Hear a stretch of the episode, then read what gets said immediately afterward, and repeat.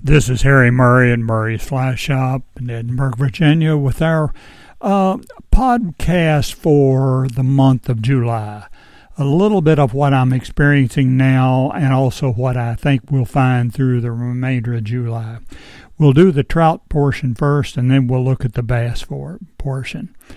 The streams are really in very good shape for this time of the year. I'm talking about the headwater streams now. The water temperatures are good here, the water levels are good. Even in the f- small feeder brooks that enter the streams from very high elevations, these are carrying good levels and there's great fishing. I like to pace myself very slowly and examine each pool carefully before I move in to fish it. With the amount of food that we have in the mountain, the hatches are over, so there is not an abundance of natural food there right now. With that in mind, almost every pool will have a large trout holding on the lip feeding station. All the food that's going through that pool is going to scoot through that lip and he's going to get a shot at it.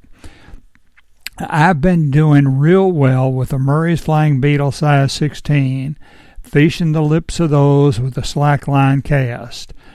And it's it's a lot of fun. And if you use my pop strike, which gives a quick release to the trout, or simply release that trout very gently in the tail of the pool, you've got a good chance of taking another trout further up in this pool, especially on the edge of the riffle that enters the head of the pool. Does that make sense?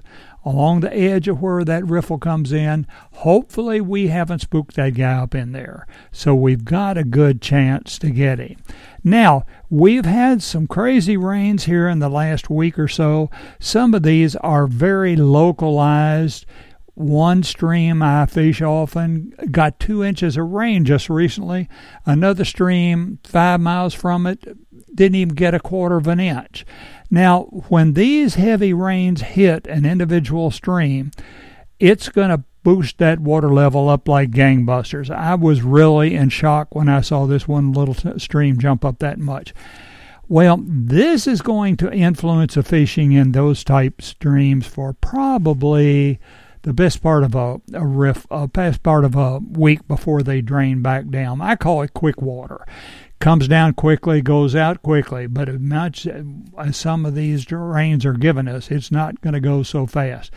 There are some uh, olive caddis on these streams now, and the Mr. Rapidan olive delta wing caddis in about a 14 is very productive in covering these streams when they're carrying a lot of water like that.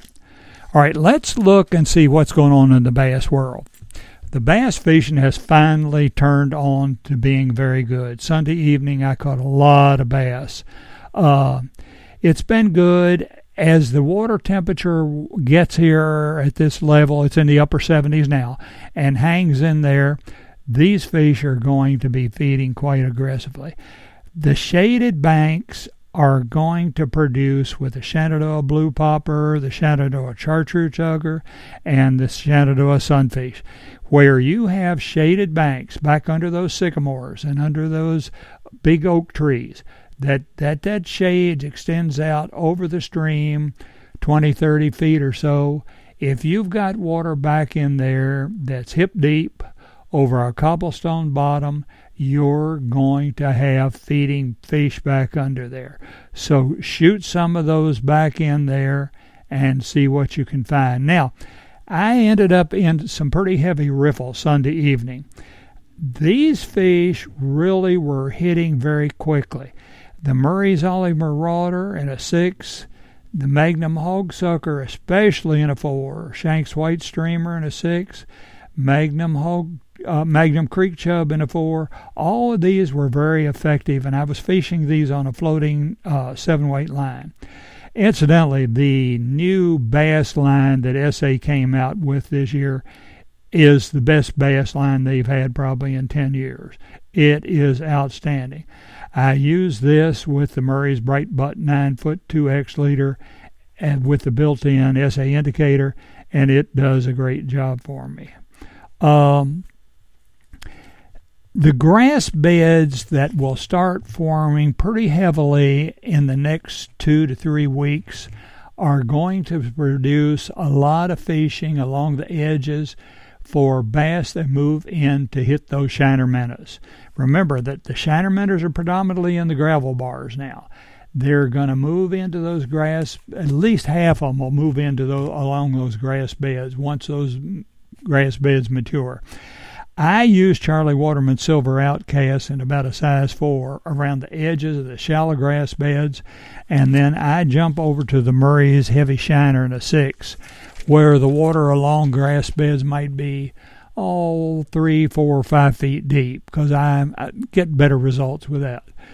Um, the places that I do real well with that heavy shiner is like up on the Potomac over there at Packhorse Ford. If you don't know where that is, just call me and I'll be glad to show you. But Packhorse Ford is hot as a firecracker. Uh, the James. Uh, the lower part of the James has a lot of dense grass beds, and those bass feed right up against it. So that's the time you're going to look for these shiner imitations and fish them out. Cast right up against the grass, cad, strip them out, oh, six inches every 10 seconds, something like that, until you fish it out about 20 feet off the bank. Pick it up and shove it back in right against that grass. Let it sink and then start stripping them away. This is a very effective technique and it will be coming on to its own within the next couple of weeks. This is Harry Murray at Murray's Fly Shop in Edinburg, Virginia. If you have any questions on any of this, call me at 540 984 4212. Thank you very much.